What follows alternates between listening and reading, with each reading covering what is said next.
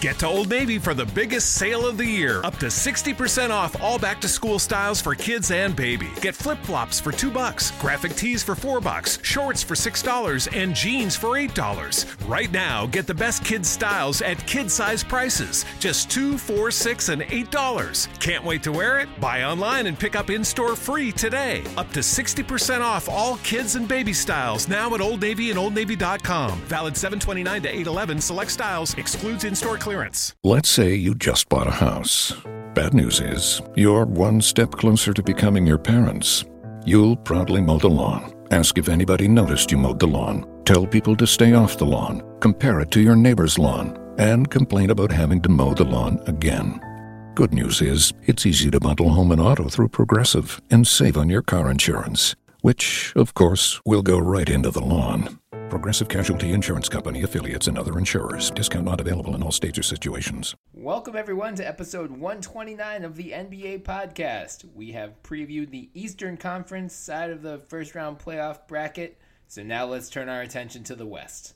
Before we get underway, wanted to remind you that you can follow us on Twitter at the NBA Pod. In our bio, you can find our Twitter handle, so give us a follow as well.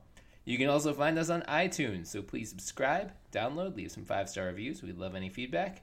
And we're being hosted this, well, now on the Almighty Baller Podcast Network. so follow them on Twitter at Almighty Casts. Joining me today, as always, is my very stable genius of a co host, Morten Jensen. Mort, how's it going? You're going to jinx the Sixers again, you son of a bitch? well, it's going great, Bryan, because uh, it's physically impossible for me now to find cake in my hair. Oh, that is true. You are sporting a very nice new look. Oh yes, yes, very, very uh, limited. On Let's say you just bought a house. Bad news is, you're one step closer to becoming your parents. You'll proudly mow the lawn. Ask if anybody noticed you mowed the lawn. Tell people to stay off the lawn. Compare it to your neighbor's lawn. And complain about having to mow the lawn again. Good news is, it's easy to bundle home and auto through Progressive and save on your car insurance, which, of course, will go right into the lawn. Progressive Casualty Insurance Company affiliates and other insurers. Discount not available in all states or situations. top. Yes, yeah, in the I hair will say. department. Yeah. Oh is yes, true. I look like Taj Gibson. you actually do. Yeah. Yep. Uh, speaking of Taj Gibson, what a transition, Mort. Well done. I know. it wasn't even planned. So yeah, let's let's dive into the Western Conference playoff bracket, the first round and the first matchup. Thanks to their overtime win over the Denver Nuggets on Wednesday night, the Timberwolves did make it into the playoffs. Their reward, a date with the number one seed Houston Rockets. Congratulations. Lucky you, Timberwolves. Way to way to break that 14 year playoff drought to get slaughtered. Uh, so, I mean, where do we start aside from here? Here's something I just continue to be amazed by about this Timberwolves team. I know last year's Timberwolves team had the same issue, but you know, Tom Thibodeau between his stints in Boston as an assistant coach and in Chicago as a head coach, he was known very much as a defensive-minded coach. Uh, those Celtics and those Bulls teams were typically around the top five or top ten in defensive rating.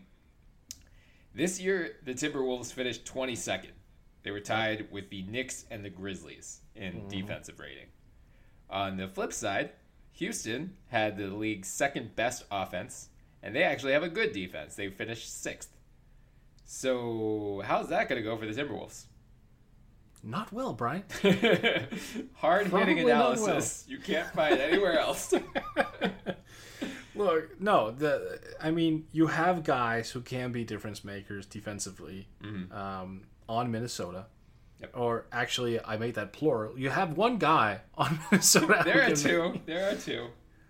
Well, I mean, Taj is Taj is fine, but he's also older and Yeah. a little bit slower, and I think he's been drained by the minutes load. Yep. So it really leaves like as a as a one disruptive defender, mm-hmm. Jimmy Butler. Yep. Like Taj will play defense on the interior and he'll do fine. He'll rotate correctly. He'll even pick up smaller guards on switches and stay with them for a, small, a short period of time, and that's fine and dandy. But he's not going to generate a ton of steals. He's not going to generate a ton of blocks. He's not gonna like steal away possessions like Jimmy is. Mm-hmm. Yeah. So that's that's really the one card they have. That's the fair. two other players who were supposed to be defensive, uh, not defensive minded, but have strong defensive presence, Mm-hmm. just don't. I mean, Andrew Wiggins and, and Carl Anthony Towns are, are horrific defenders at this stage of their careers, and you might look at their minutes load, or sorry, minutes experience for their entire career and go, why aren't they better? And that's a legitimate question. Mm-hmm. It's it's they should have been better at this point in time. I will say, Carl Anthony Towns has had moments this year where you sort of see it, Yeah. and that's encouraging, but it's so not enough. Right. Yeah. I mean, to your point, let's see where I want to pull up the exact numbers here. Uh, where's Wiggins? I mean, they- they're technically a little bit better defensively with both of those guys on the court than off, but like a little bit better still means they're giving up for Wiggins 107.6 possession points per 100 possessions. Towns is 107.7. Like their defense, Jimmy Butler has the best defensive rating of any Timberwolves rotation player, and he's at 105.1, which, if it was extrapolated across the league throughout the whole season, I believe that is 12th. So and that's why Jimmy is an MVP candidate, or should Right. have been, or if he played enough games, yeah. So I mean, it it feels like you know we talked about the Cavs and the Pacers in the last episode, and how the Cavs mm-hmm. their only answer really throughout the playoffs is just going to be we're going to outscore you, we can't stop you. It feels like that's Minnesota's card in this series. Like they cannot stop Houston, so you have to outscore them, but Houston actually has a good defense, so that's going to be a problem. Yeah, but there's another problem, Bryan. What's that?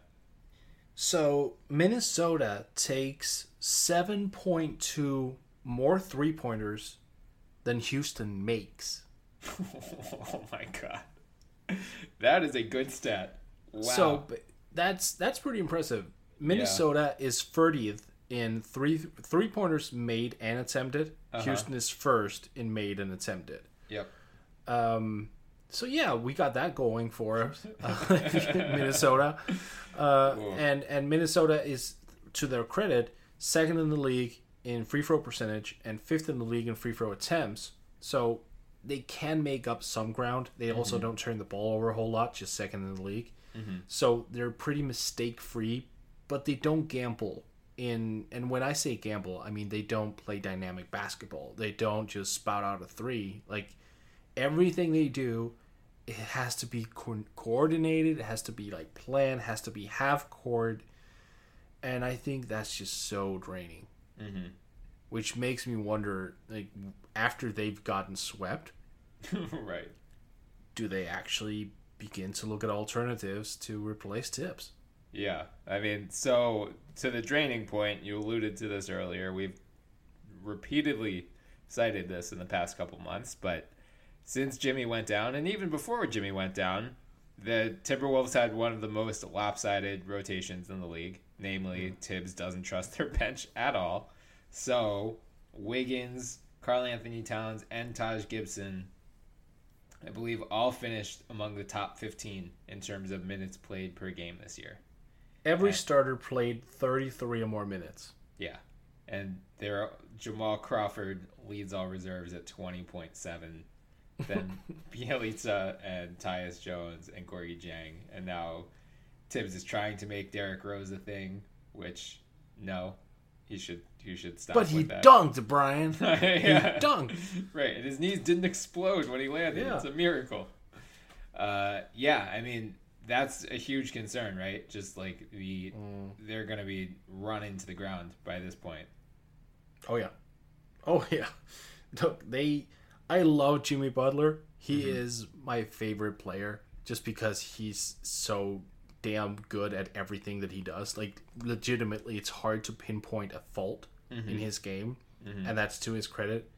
But it's just not enough. Yeah, And you, you you can you can talk about Carl Anthony Towns' ability to score a hell of a lot of points and rebound the basketball at a high rate. That's fine. Mm-hmm. But again, you, where's where's the additional help? Like Andrew Wiggins shot 64% on free throws this year. Yeah. 33 from downtown. He was just abysmal offensively, defense. He was just abysmal all year long. And Jeff Teague was sort of just average 14 points, 7 assists, 44% from the field.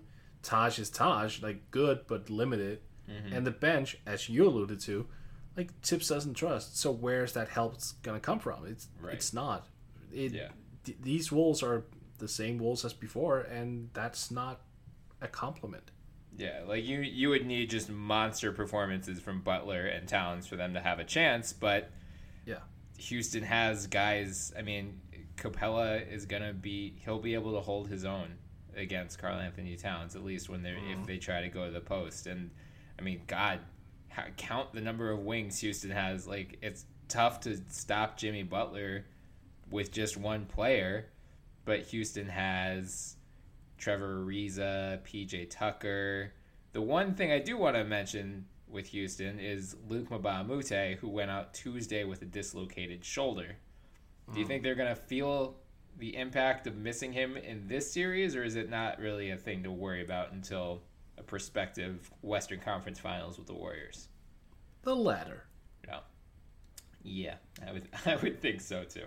Yeah, the, you know, I don't really need to attach some big time analysis to that. it's just look, look at the team that Houston has right now, even without Mbah a Moute. Yeah. They're deep.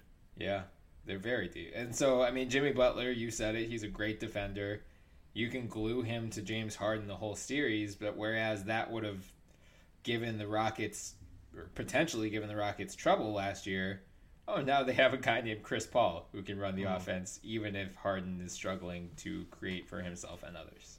And he would. Like, let's just get that out of the way. If Jimmy Butler did just stick to Harden mm-hmm. throughout all minutes that Harden was out there, mm-hmm. you would see a downright shitty statistical line from James Harden over the course of a series because Jimmy is that good. Like, he shot down Harden before in mm-hmm. regular season matchups over the course of the last three or four years. But that's never been the strength, solely at least, of Houston. It's been the entire component of playing fast and having guys who can run the break, finish lobs, and, and shoot the three. Like Gerald Green can actually come into a game and emulate James Harden. Not to the point where he'll generate 35 points and 17 assists, mm-hmm. but he can emulate a role. And that's all due to Mike D'Antoni's system, where he has certain guys who can come in and act in a role. Mm-hmm. I think that's one of the most underrated aspects of this Houston squad. They have these big wings that can all sort of play like one another. So Yeah. if one goes down, the gap isn't necessarily as huge. The mm-hmm. talent might be, but the production isn't. Yeah, right. I mean, not that Joe Johnson is anywhere near the level of a defender as Mbah a Moute, but him and Gerald Green, what they lack on the defensive end, will make up for offensively. Same goes for a guy like Yeah. Eric Gordon. So yeah, I mean, it it just feels like this Houston team is too damn deep for the Timberwolves. I mean, Yeah. like we the Timberwolves, and you know this criticism goes back again to Thibs' time in Chicago. Like they've played their card already. They're, the every team's card in the in the playoffs is let's increase our starters minutes up to the high 30s, low 40s. You know, let's not rely on the bench. The, the Timberwolves have done that all year. Like this is the best the Timberwolves are going to be. Like we haven't seen the Rockets if they go that route, but I don't think they're going to need to, frankly. No, no, no. They, they can play. They, they go Toronto on this one. Yeah. Like just deep. Yeah. Um, so just just a, a question here, and I, I swear, Wolves fans, I'm not trying to troll, but right now, not future, but right now, who's the better player, Trevor Ariza or Andrew Wiggins? The fact that I can even oh. ask that question, though, Yeah. I mean, it depends on like if you put Trevor Ariza in Andrew Wiggins' role, I think Trevor Ariza would struggle as much as Wiggins has. Mm-hmm. That said, I mean, if if you're looking at like who would you rather who do, who do you think can be the starter on a championship team?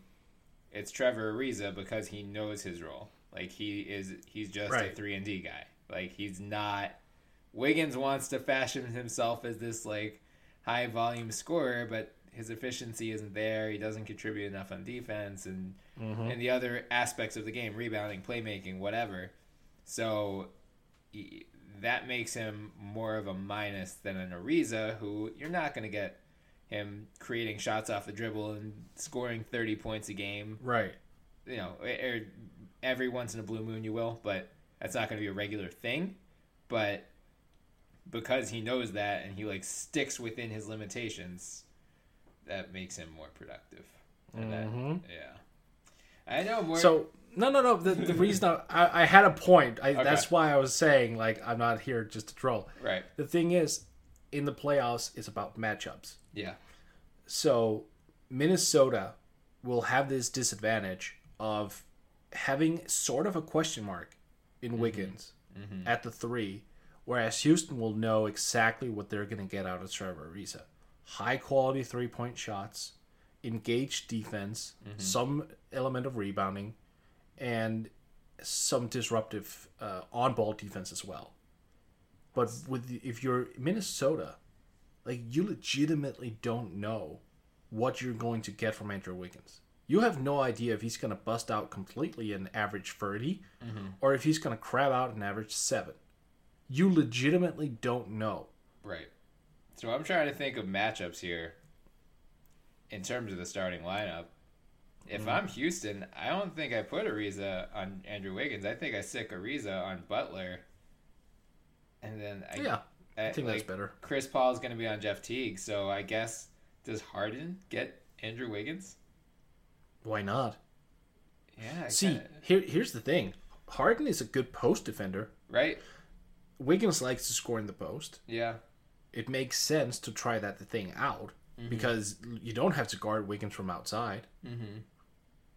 Or I mean, I guess you could do Ariza on Butler, PJ Tucker on Wiggins, and then shift Harden to Taj.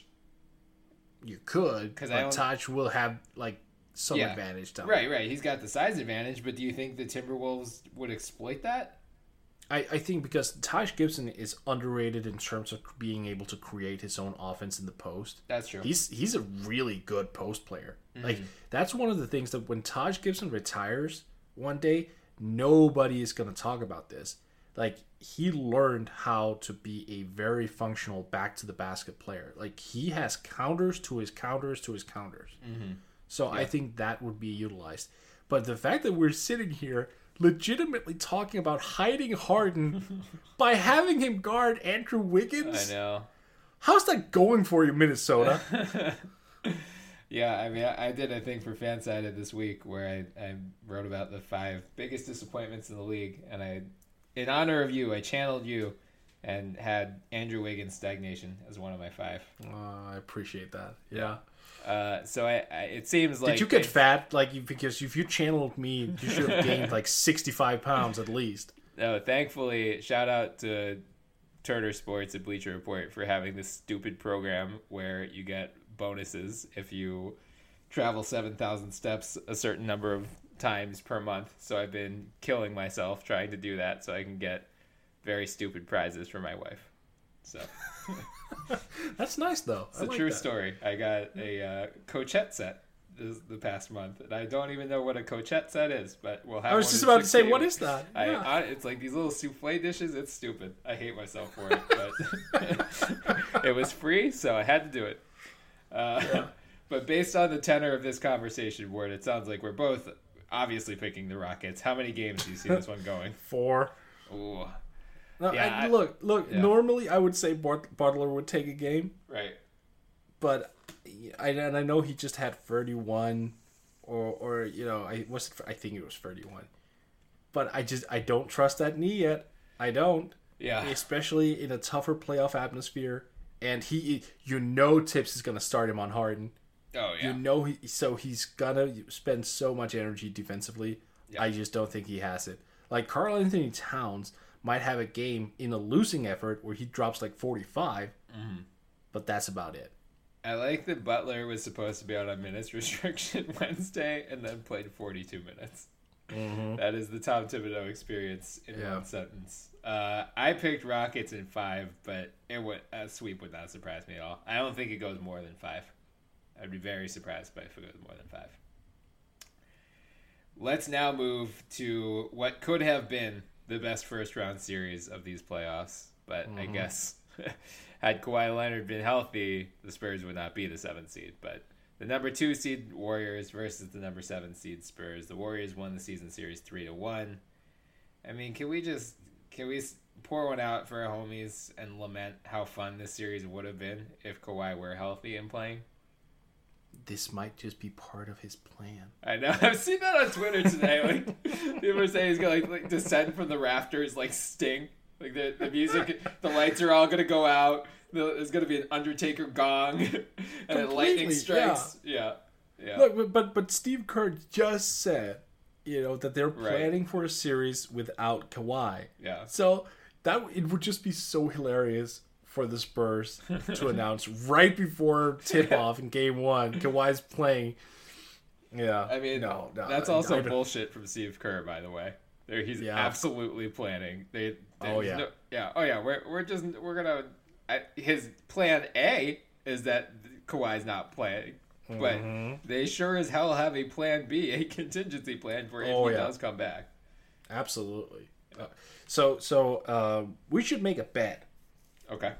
Is it game one or game two that Zaza injures Lamarcus for the rest of the playoff? Yeah. Uh, I'm gonna say game two only because game one would just be too egregious. But Yeah. it, it's a fair question. It's gonna happen at some point. Obviously, Yeah. yeah. Uh, so upper body or lower body injury is he Oh, going to d- inflict? definitely lower. That's his Yeah, thing. right? He like he like clumsily goes for a rebound and falls and like buckles into Lamarcus's Yeah. right knee. Usually, I would agree, but I, I I think because it's the Spurs, Zaza's probably going. You know, I've done the whole lower body thing before. I need to mix it up, like just for my own sanity's sake. Sure. So he's probably gonna hit him in the head really, really hard and give him a concussion. Hmm. I hear an orbital fracture could knock you out. For a Or yeah, weeks. that's definitely in play. Yeah. Maybe grab his shoulder real hard so it dislocates, Oh, something yeah. like that. Because I, I the just- Kelly Olynyk. exactly. I, I think it's in the cards. So, you know, yeah, maybe, maybe a kick in the back while nobody's watching, something in- like that. until until Lamarcus does inevitably meet the end of his season, thanks to Yeah. Zaza. Well, I mean, we have to talk about him because he did turn his, frankly, his San Antonio tenure around this season. He was relatively disappointing the first two seasons. Uh, there was talk that he was unhappy. He might even want to trade in the offseason. He had that preseason heart to heart to heart with Pop. Pop said, "We've been using him wrong. They used him correctly this year." I mean, it's a, it's a fun what if. If like, what if Kawhi were healthy? Would Lamarcus have had the mm-hmm. breakout season that he had, or not breakout because he he's, he was a multi-time All Star before, but the, the resurgent season that he had, or would he kind of shrink back into the sidekick role that he occupied the first two years? I mean, we'll never know the answer to that question, but now we look ahead to this Warriors matchup, and last year, as as you mentioned, Mort, Zaza knocked out Kawhi in Game One, stepped on his foot, knocked him out for the series.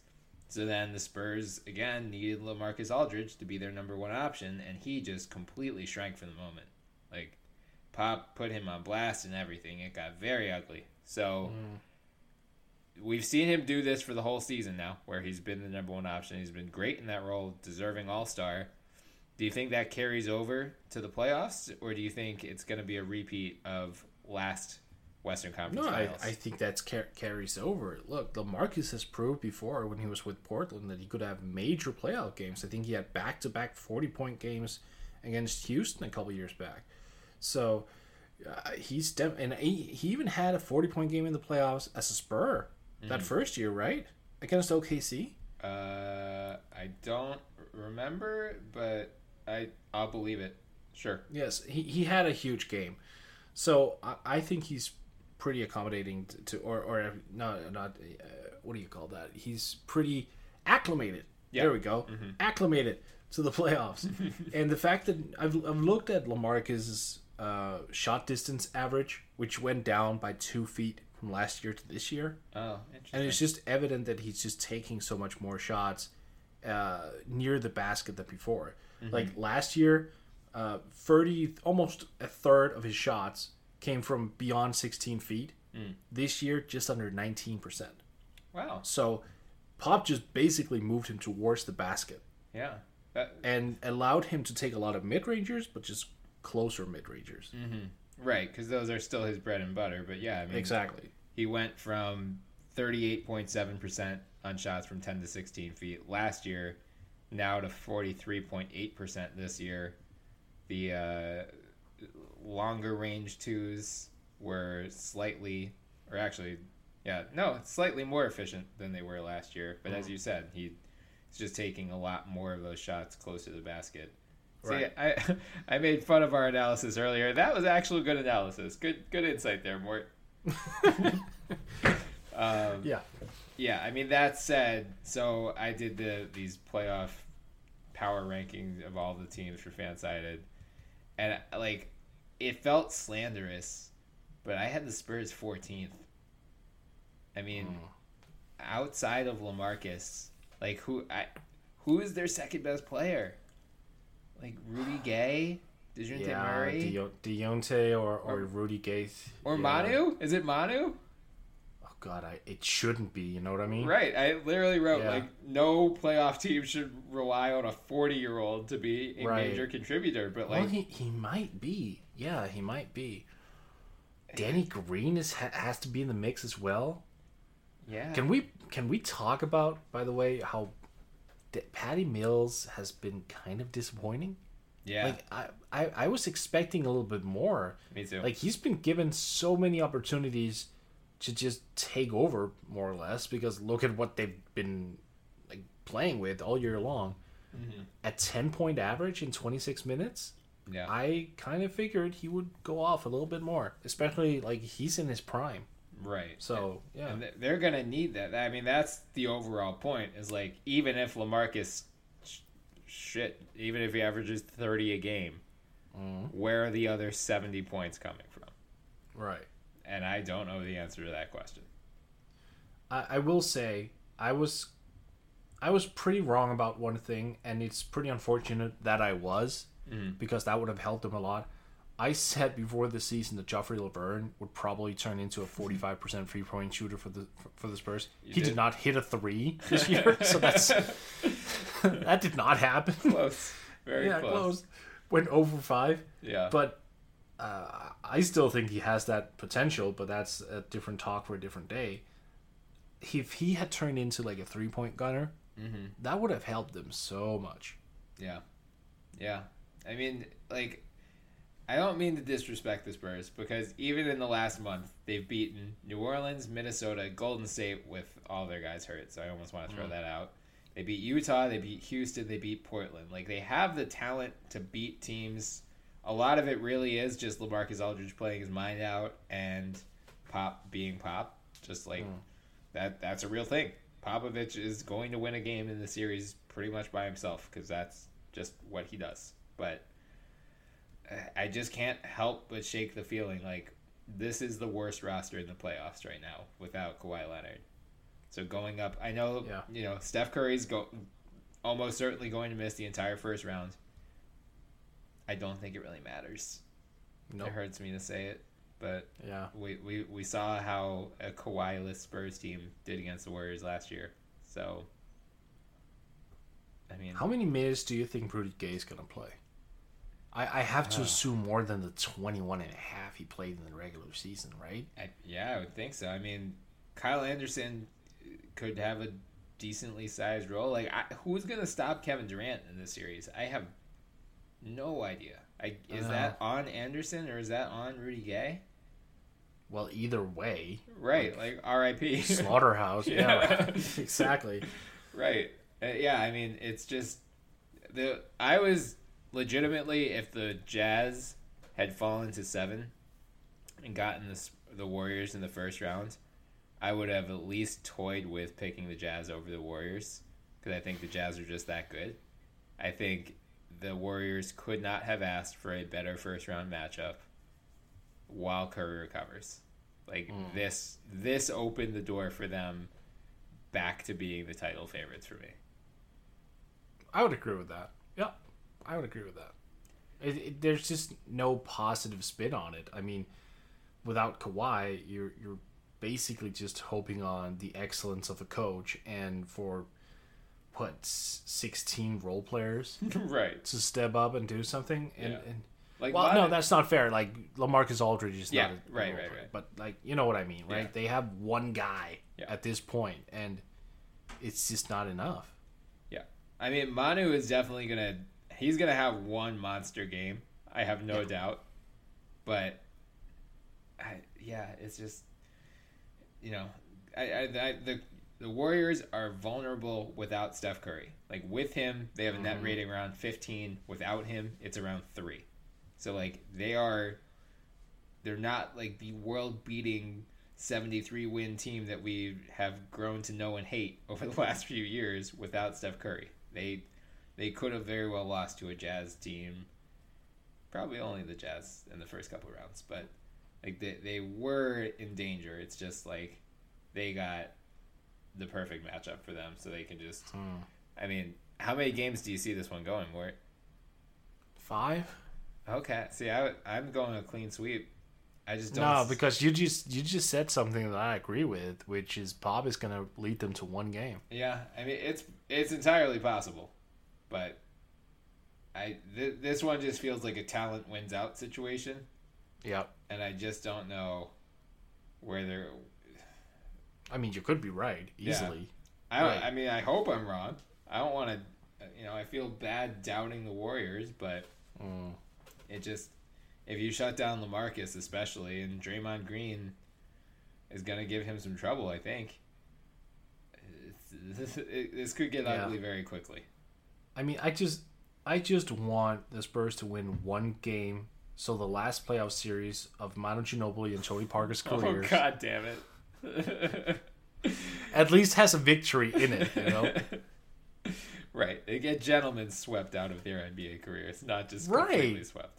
exactly. Just one win, preferably like a game four victory, so Right. it's not a sweep. That's like the yeah, that is the pure gentleman sweep, yeah. Exactly. Uh-huh. so and, and and preferably also like the Manu and Tony has, they they have big games for that night, and Right. then afterwards it's just like they float out of it. they, they and and then it's just a complete rebuild. Like, but little, I mean, let's talk about it. Tony's on his final year of his contract, and he's gonna be thirty six. Manu's forty.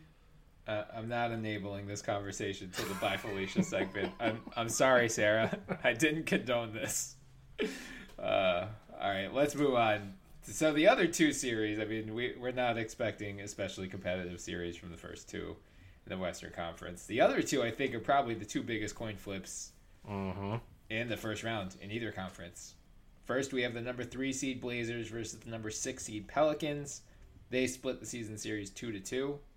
I mean, just in general, these teams seem to match up really well with one another, right? Yeah, they do. Yeah. Like, I mean, Dame and CJ on one side, Jrue Holiday and E'Twaun Moore are nowhere near the scorers that those guys are. But defensively, that's an interesting matchup. I'm really excited for Jusuf Nurkic versus Anthony Davis, though. I think that's that might be the most eh, the, the main attraction for me to this series. yeah, I would agree with that.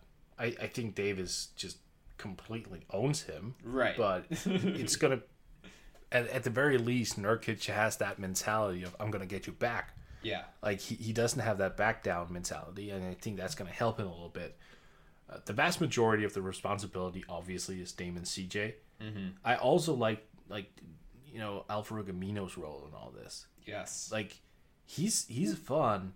Like he was drafted as a small forward and just kind of turned his game around to become the small ball 4 Now he's gonna go up against Mirotic, who's like Mm-hmm. Yep. a traditional, uh, well, new age traditional power forward. Yeah. Because when the Bulls used him at the three, it went horrifically.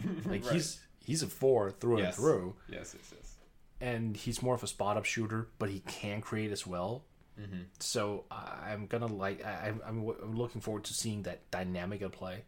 Yeah. Um, but yeah, and to your point earlier about Jrue and E'Twaun Moore, yeah, they're defensive defensively inclined, but both can really score the ball when Mm-hmm.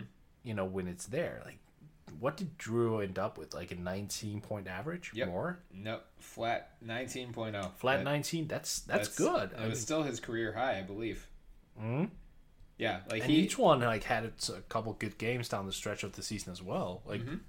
yeah, Yeah, Jrue. I mean, it went under the radar because Brow and Boogie just dominated headlines for so long. But like, Jrue had, if not his best NBA season. I mean, depending on which depending on which metrics you use, he either had his best season or one of his best ones. Like he he was never more valuable in terms of value over replacement player. Uh, second best in terms of box plus minus. He's been in like the neighborhood of 17 or 18 or 19 in PER for like the last six years. So he was Yeah. right back in there again. But I mean, a, a phenomenal season all around from Jrue in the first year of that massive, that massive contract he signed.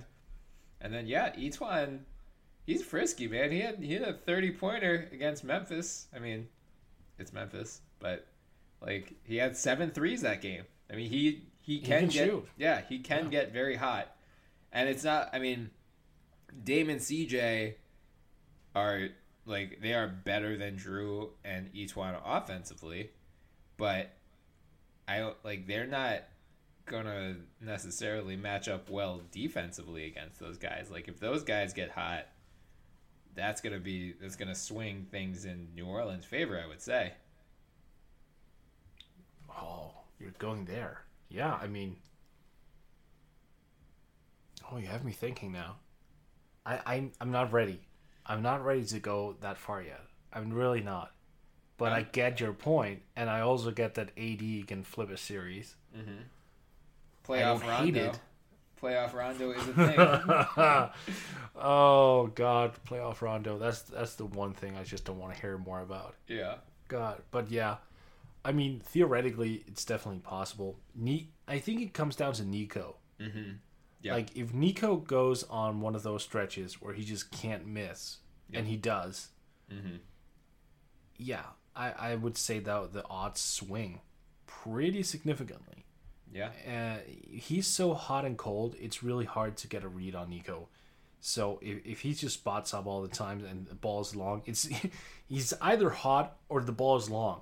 He's either or. Because Right. I've I've watched him for so long. I know his rhythm, like he, the way that he does things, and it's it's either or. He he's gonna keep shooting regardless, which can be a problem on occasion. But sometimes he kind of snaps out of it by shooting. So he's weird and you need the good weird Yeah. for this series to be a thing. If Right. he comes out chugging and nothing's falling, ooh, that opens the door for like a five game series. Yeah, I mean, to your point, he in Chicago this year in 25 games, he shot almost 43% from three point range. In 30 games with the Pelicans, 33.5%. percent That said, he still led the team in terms of three point makes per game at 2.2, not counting Boogie, who was also uh, at that same rate. So, I mean, yeah, he's. Pouring pouring out a forty for Boogie. I know. Oh, man. Yeah, if they, I mean, if the Pelicans had Boogie in this series, I would Oh my god, yeah. I think I'd pretty confidently pick them. The fact that they don't, it makes Yeah. it more of a toss up. But you're you're totally right. I think Mirotic is like the bellwether. If he's hot, it's gonna more more likely head to New Orleans. Um, and if if they, Aminu, I mean, you're right. I think he's gonna be an enormous X factor as well in terms of his versatility defensively. It's gonna be huge. Uh, another guy I want to bring up is Mo Harkless because he went out, I think, at the end of March, and he, he had underwent some minor procedure to remove, I think, loose bodies in his left knee. I want to say he was mm-hmm. going to be out two to three weeks.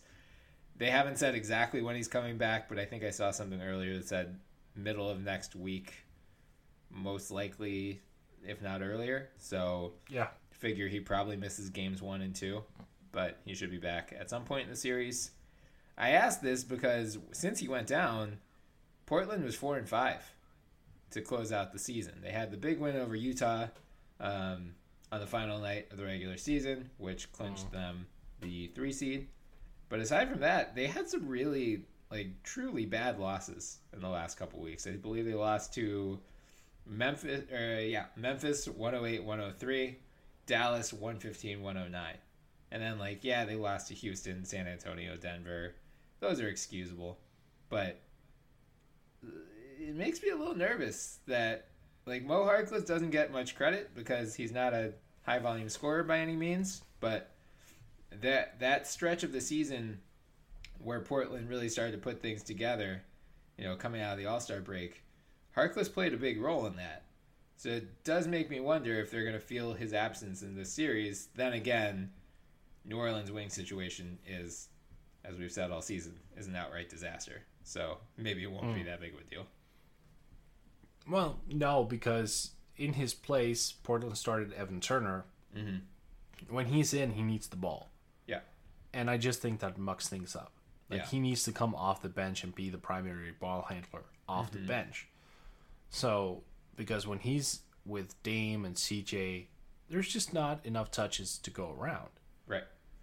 And that's the primary issue. So yeah, they they are missing Mo Harkless, and you know Harkless is sort of a a early stage Trevor Ariza clone, mm. which is valuable in its own right. I mean, hell, he shot forty one percent from downtown, but on low volume. Mm-hmm. Having said that, teams know that he can hit the three, so they look at it. Right. Like he's not left alone. Yeah. Um, and yeah, like he's he's got a role. I still think he underperformed. Well, Harkless. Yeah. Oh, absolutely. I, I yeah. mean, he, he's a lot better than what he's shown this year. Right. But but that that alone is the thing because everyone knows he's got significant talent. Like he's pretty athletic. The mm-hmm. fact that he's starting to learn how to shoot, I mean, he's slowly but surely putting some things together that could become ultimately a nice package. Yeah. Yeah. And I think teams are aware of that. With with Evan Turner, you kind of know what you're getting. You're getting not a whole lot of three point shooting. Mm-hmm. You're getting a lot of ball handling. You're getting some pretty fine passing. Mm-hmm. You're getting some post game, but you're getting old basketball, like old traditional basketball. Um, earlier today, as I was thinking about this series, I was I was thinking they should really experiment with Evan Turner at the four. Ooh. Yeah. I think that would be interesting. Like he's yeah. he's got some bulk. Like he's he's strong. Mm-hmm. He's got a, a, pretty developed post game. Mm-hmm. And the thing is, in in the NBA, we you know the post up is being used to lure the defense in, so you can make passes. Like right. it opens up passing lanes, and he's a damn fine passer. Evan yeah. Turner is. No, he really is. I would love to see what they could do with him playing a small ball four. Yeah, I mean, I wouldn't like start him there by any means. No, no, no. But yeah. No. But yeah. Like a small ball forward coming off the bench, handling the ball. Like right. sort of in a Draymond way. Huh. That's an interesting idea. I haven't really thought of him like that before, but I could see him operating well. And I mean, he's not Draymond Green uh, on either no, side no, no, of the court, but yeah, but a a poor man's version of that for sure. Yeah, yeah, yeah, like a discount version, obviously. right. I mean, look, right. he's shooting the three ball better than Draymond. That's so that's a very low bar this year. yeah, it is. But I'm just saying, like, and he he's also got this all around kind of game like Draymond. Yeah. Like mm-hmm. he can board, he can pass, yep. he can initiate. He's not a bad defender. Right. So yeah, I mean, it it would definitely be like the the one dollar store version. But, yeah. Right. Yeah. Yeah. I mean, I think the good thing about this series is that a, I mean, I think it's going to be one of the more competitive series in the playoffs, but mm. B, it's not like a Houston, Minnesota, or a Toronto, Washington, where like one team is just so deep and the other team not so much. Like both of these teams are pretty shallow. I think we're going to see, you know, very tight rotations from both sides. Oh yeah, and we're going to see Anthony Davis playing 40 minutes a game, Jrue Holiday playing 40 minutes a game, Damon CJ playing 40 minutes a game. Like we're there's going to be a lot of star power on the court for a grand majority of the series. Mm-hmm. Yep, uh, I would agree, and hopefully, hopefully, this is the biggest takeaway for me, or or the biggest hope that I have going into this series. Please let Anthony Davis not get hurt by oh playing a lot of minutes. I know. Yeah. I, I, I have this in the back of my mind every time I I look at a box score with Anthony Davis right. and he's played like more than 38 minutes or something. I'm just like, mm, playing with fire. Yeah. Well, I mean, also if you follow like anytime there's a Pelicans game going on, and you know I'm on Twitter just watching that while I'm watching another game, I feel like at least once a week he goes back to the locker room with like some minor bump or bruise. Like he always comes back this year, but it's always like, oh, Anthony Davis rib questionable to return. Went to the locker room, and it's like, oh. Not again. And I like how many times? I wonder if there's a Pelicans blogger out there who's counted the number of not again times that we've had this year with Anthony Oh, Davis. that would be great. Yeah. Yeah. No, we do, but do Pelican blockers even exist? Mason Ginsberg. That's uh Oh, that's right. Yeah. Yeah. yeah, but fair point otherwise. Uh all right, Mort. So who do you have in this series? Blazers in six. I really want to take the Pelicans. Yeah, I get that. I really, really do, and I'm trying to talk myself into it. Uh, Adam Fromal of Bleacher Report did a round by round prediction uh, that went up today, and he did pick the Pelicans, and he made a convincing case for them. I still, I'm leading Blazers in seven, but I don't feel good about it. Mm. I think part of it is just because I was so irrationally low on the Blazers coming into the season that I feel like I owe them. That like I, I need to stop underestimating them. They are actually a good team, and again, when they get Harkless back, I th- I guess it really depends on how long Harkless is out, but I think he's gonna be back relatively early. So with that in mind, if if he comes back, let's say if he doesn't miss three or more games, or mm-hmm. yeah, then then I'll do the Blazers. But if if he misses the whole first round, I would take the Pelicans. That's fair. Yeah, I could get behind that. Yeah. Yeah. All right, let's wrap things up then with the number four Thunder versus the number five Jazz. It's just hilarious that after this whole season, the Thunder ended up pretty much exactly where we thought they would. Like most of us had them as the four seed, but even coming into like the final two weeks, did you think there was any chance they would actually be the four seed? Nope. Me neither. So, shout out to the Thunder for making us all look smarter than we actually were two weeks ago. We need to talk about the Jazz, though. Mm-hmm. Because they have been really fucking good since Rudy Gobert came back in mid January. Like, I, Yep. I feel like it's somehow slipped under the radar. And, like, you know, there is a holy war going on between Sixers fans and Jazz fans right now. So I don't want to give them too much props. But they, I mean, they've been unbelievable. They have the league's best net rating at plus 10.8. They have the league's best, re- uh, no, best defensive rating over that span. I think it was like 90, Yeah. what was it? Yeah, uh, 97.5. And then the second best record, 30 and 8, only behind the Houston Rockets. Like, what, you know, the, the Sixers are getting all this love because they were 31 and 10 since the time Gobert came back. The Jazz have a better record than them. Like, the Jazz have been unstoppable for the last couple weeks or months. And I mean, Yeah. they've pulverized, absolutely pulverized the Warriors a couple times. Like, mm-hmm. I think they had since Gobert came back. I want to double check. I think they've only had three losses. Yeah, only three losses by ten or more points. I can tell you why. Why is that? So, the Jazz allow the fewest assists, hmm. the fewest rebounds, the hmm. fewest points, and the third fewest three pointers attempted per game. That would do it. That's how that's how you win basketball games. Yeah. I mean, right. That I mean, that's that's kind of what I'm going at here. Like, there's the old adage of like defense wins championships, and as the Cavs proved a couple of years ago, it's not always true. But Correct.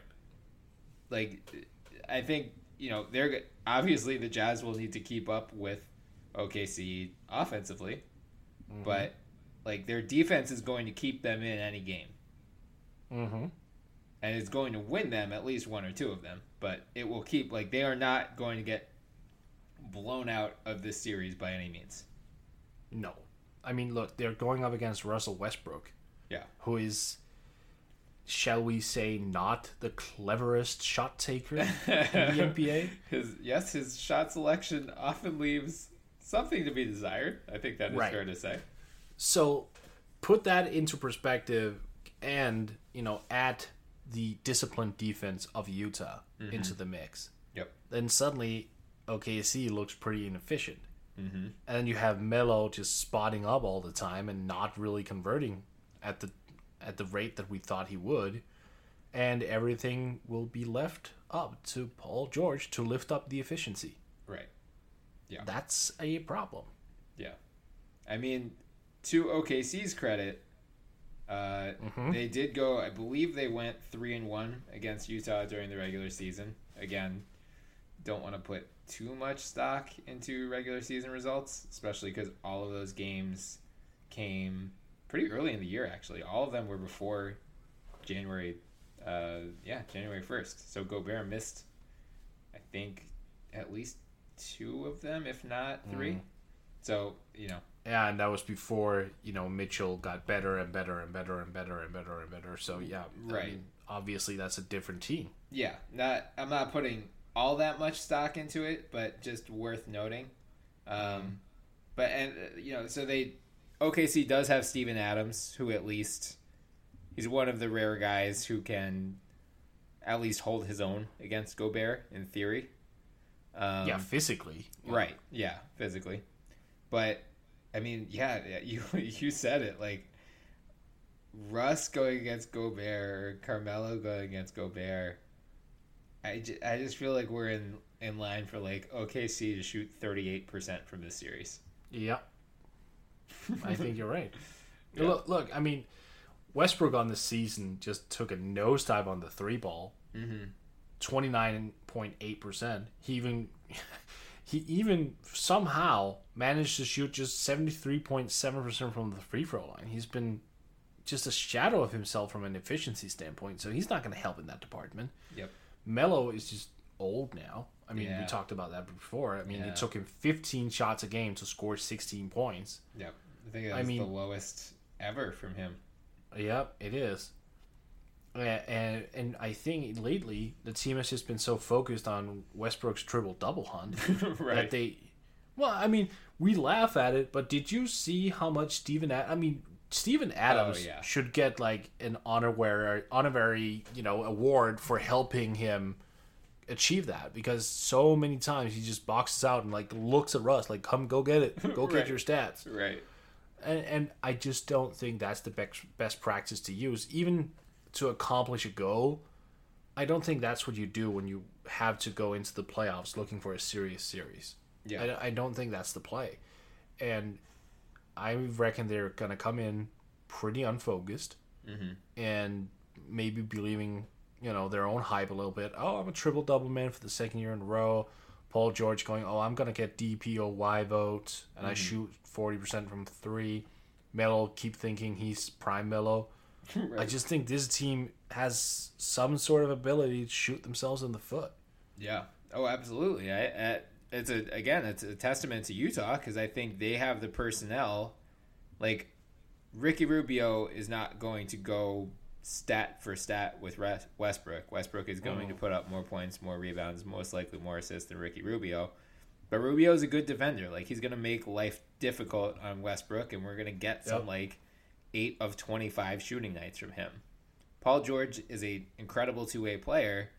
Joe Ingles is gonna make life tough on him, and Jay Crowder, uh, they're gonna make life difficult on him. I think. I mean, I, I could be wrong. Maybe George just goes off for thirty points a night and on sixty percent shooting, and I look like an idiot. But like, no, no, Ingles is a good defender. Like we don't Right. talk about that enough. He's a good defender, and Yeah. and I, I think there's this idea that oh, eh, a white Australian boy right, like who who can shoot. Oh, he's got to be just a shooter. No, dude can defend his ass off. yeah. So I, I think that's a that's a very fair point. Him and Crowder rotating on Paul George. Yeah, that's not going to be easy. No, I, right.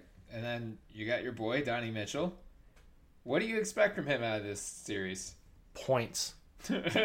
Look, I mean, Bold. and yeah, no, look. So many people are crapping on Mitchell these days, like calling him a chugger Uh-huh. and a gunner, and I'm just like, no, that's that's the role he's given. Right, like he's right. being asked to take these 17 shots a game. Like that's his role. His role is just to go out there and get buckets, and I Mm-hmm. don't think that role is gonna change Yeah, uh, he's gonna come out there and and just try to score how however many points that he's gonna try to get. Uh, 24, 25 a night doesn't sound too unrealistic, and which is pretty good for a rookie, I might add. Um, but but the bone backbone of it all is the defense. That's still the defense. I'm Yeah. I'm just hoping for Utah's sake that they somehow internally find a secondary scorer who's capable of being that secondary scorer. Because right now, who's the second guy? That's Gobert, and you could argue Ricky Rubio, but none of those guys are natural scorers Right. they can't really create their own shots. Mm-hmm. They have to be set up. Joe Ingles spots up a lot. It's not really like he's a good. He can handle the ball. He can pass. He's a really wonderful passer, but he's not a guy who's gonna create Right. ten shots per game for his own accord. Yeah. So you need that secondary guy, and who's that? I mean, look at that roster. Yeah. Like Alec Burks. I mean, Yeah, like Derek Favors, no. no, Yeah, right? like, I yeah, mean, none of those guys. You're right. None of them can create for themselves outside of Rubio. So Rubio's going to have to play an enormous role, especially considering he's going to be defending Russell Westbrook, and that's going to take a lot of energy out on his end. If you're OKC, how quickly do you put Paul George on Donovan Mitchell defensively? I start with it. Yeah. I open up with it. Me like, too. uh, yeah, definitely. Yeah, because like you can hide Corey Brewer on Ingles. Yeah. I mean, Yeah, and he's pesky off the ball, like Yeah. Brewer is. So Right. that would be that would be pretty good actually. But Right. yeah, you you you start Paul George on Donovan Mitchell immediately. Yeah, hundred percent agree there. Uh, I think this one's gonna be interesting too because again, neither team, like, I guess Utah is somewhat deep, but not especially. And OKC, it's like their starting five. They are definitely a team that's gonna be playing all five of their guys a huge number of minutes. Apparently, by the way, Corey Brewer he left, I believe, um, Wednesday's game with an injury, but he should be okay. I saw that he's going to be starting game one, so no concerns Okay. there. Yeah. Um, but yeah, so who do you have as X factors in this series? Dante Exum. Yes, damn it, Yeah. damn it, damn it, damn it. Yep. Fine, Mort, steal my glory. I know. uh, he's been playing well for 14 games. Yeah. That he's been back. Yep. Uh, not not quite ready to say he's going to live up to that potential of his, Right. but he's at least getting a little bit closer. Mm-hmm. So what is he now? 22. He's going to turn 23 this July. So yeah, he's starting to like be at that point now where he can create a little bit from his from his himself and like use his talent and he's becoming a little bit more aggressive. Mm-hmm. I, I I'm not ready to say that he could be the secondary scorer behind Mitchell, mm-hmm. but I'm also not saying that he can't be a significant offensive piece of the puzzle in Utah. Like he's averaging eight points in just under 17 minutes a game. Granted, 14 game sample size is not great. It's not fantastic, but it's enough for at least to say, oh, we might get some more production out of that position off the mm-hmm. bench, Right. and that would be huge. Yeah, if nothing else, it gives them another creator. It, it reminds me of like the surge that Markelle Fultz has provided the Sixers off the bench, like having a guy who can both create his own shot and for others mm. really does it provides a big lift. And Yeah.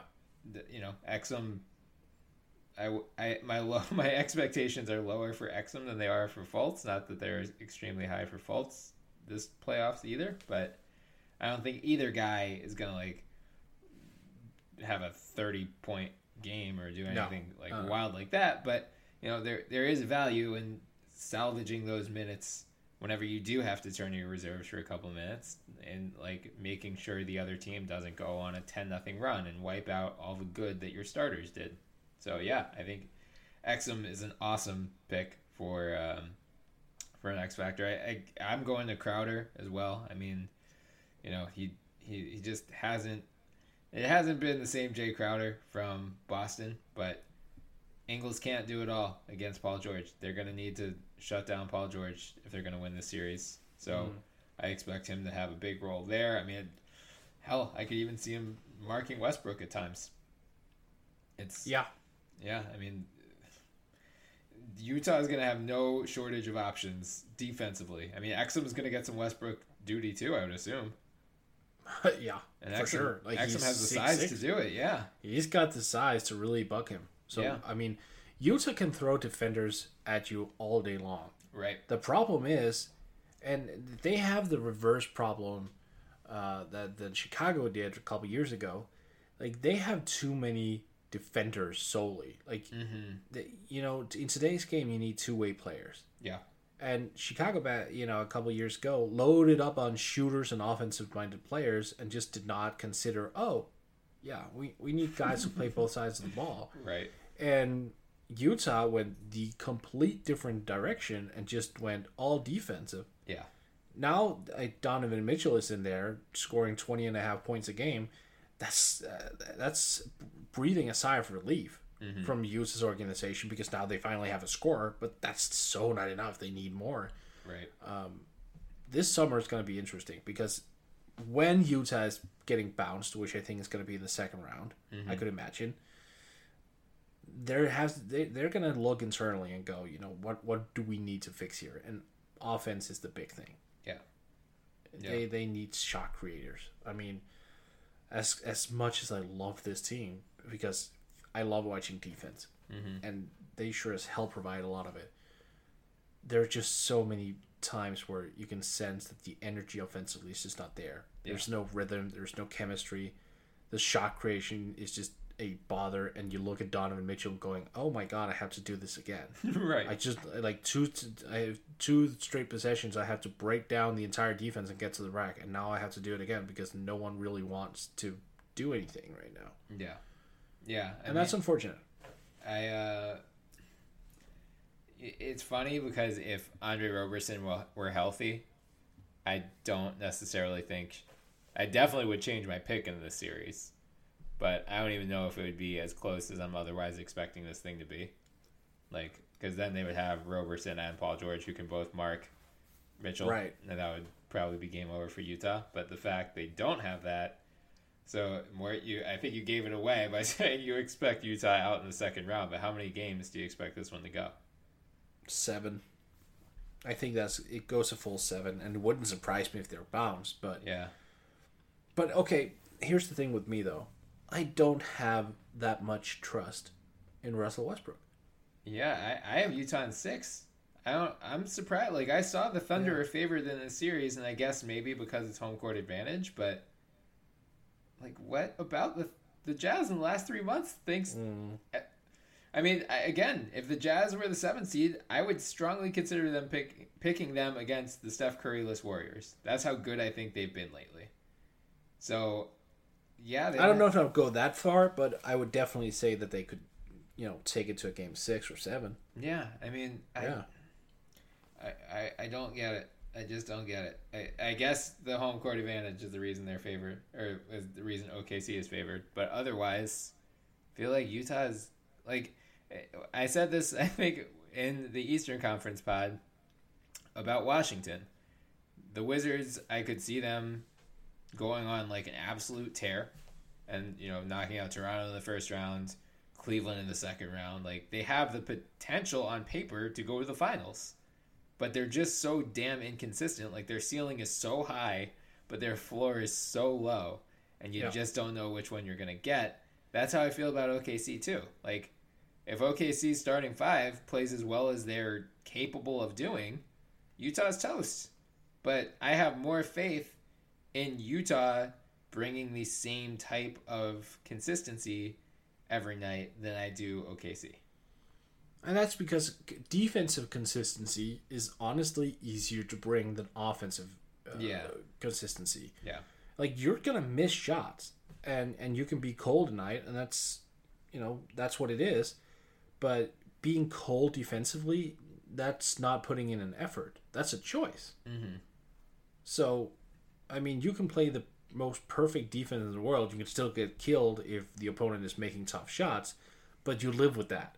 Right. So right, so Utah has a more a stronger foundation to fall back on. Yeah. I would agree with that. That's yeah. a good way of good way of phrasing it. Good. Well done. Well done all around. All right, Mort. That's gonna wrap it up for our playoff previews. Stay tuned to us throughout the playoffs. We're gonna have a lot of breakdowns of games and previews of each round as those unfold over the coming weeks. In the meantime, please follow us on Twitter at the NBA Pod. You can find our Twitter handles in our bio. So follow us. You can flame my mentions when the Sixers inevitably drop game one on Saturday. Uh, please follow us on iTunes as well. You can subscribe, download, leave some five star reviews. We would love any feedback. And we're being hosted now on the Almighty Baller Podcast Network. So follow them at Almighty Casts. Until next time, I'm Bryan Toporek, and I was joined, as always, by Morten Jensen. Have a good one, Mort. You too, Bryan. I look forward to seeing the final steps on the journey of Manu Ginobili and Tony Parker. God damn it. I'm so sorry, Sarah. Get to Old Navy for the biggest sale of the year. Up to 60% off all back to school styles for kids and baby. Get flip flops for 2 bucks, graphic tees for 4 bucks, shorts for $6, and jeans for $8. Right now, get the best kids styles at kid size prices. Just 2 4 6 and $8. Can't wait to wear it? Buy online and pick up in store free today. Up to 60% off all kids and baby styles now at Old Navy and OldNavy.com. Valid 729 to 811 select styles, excludes in store clearance. And now, an ad from Dad. All right, save money on car insurance when you bundle home and auto with Progressive. Can I take these off? All right. What is this? This looks good. Wow, that's well made. Where did you get this? I'm talking to you with the hair. Yeah, where did you get this? It's good stuff. That's solid. That's not veneer. That's solid stuff. Progressive can't save you from becoming your parents, but we can save you money when you bundle home and auto. Progressive Casualty Insurance Company affiliates and other insurers. Discounts not available in all states or situations.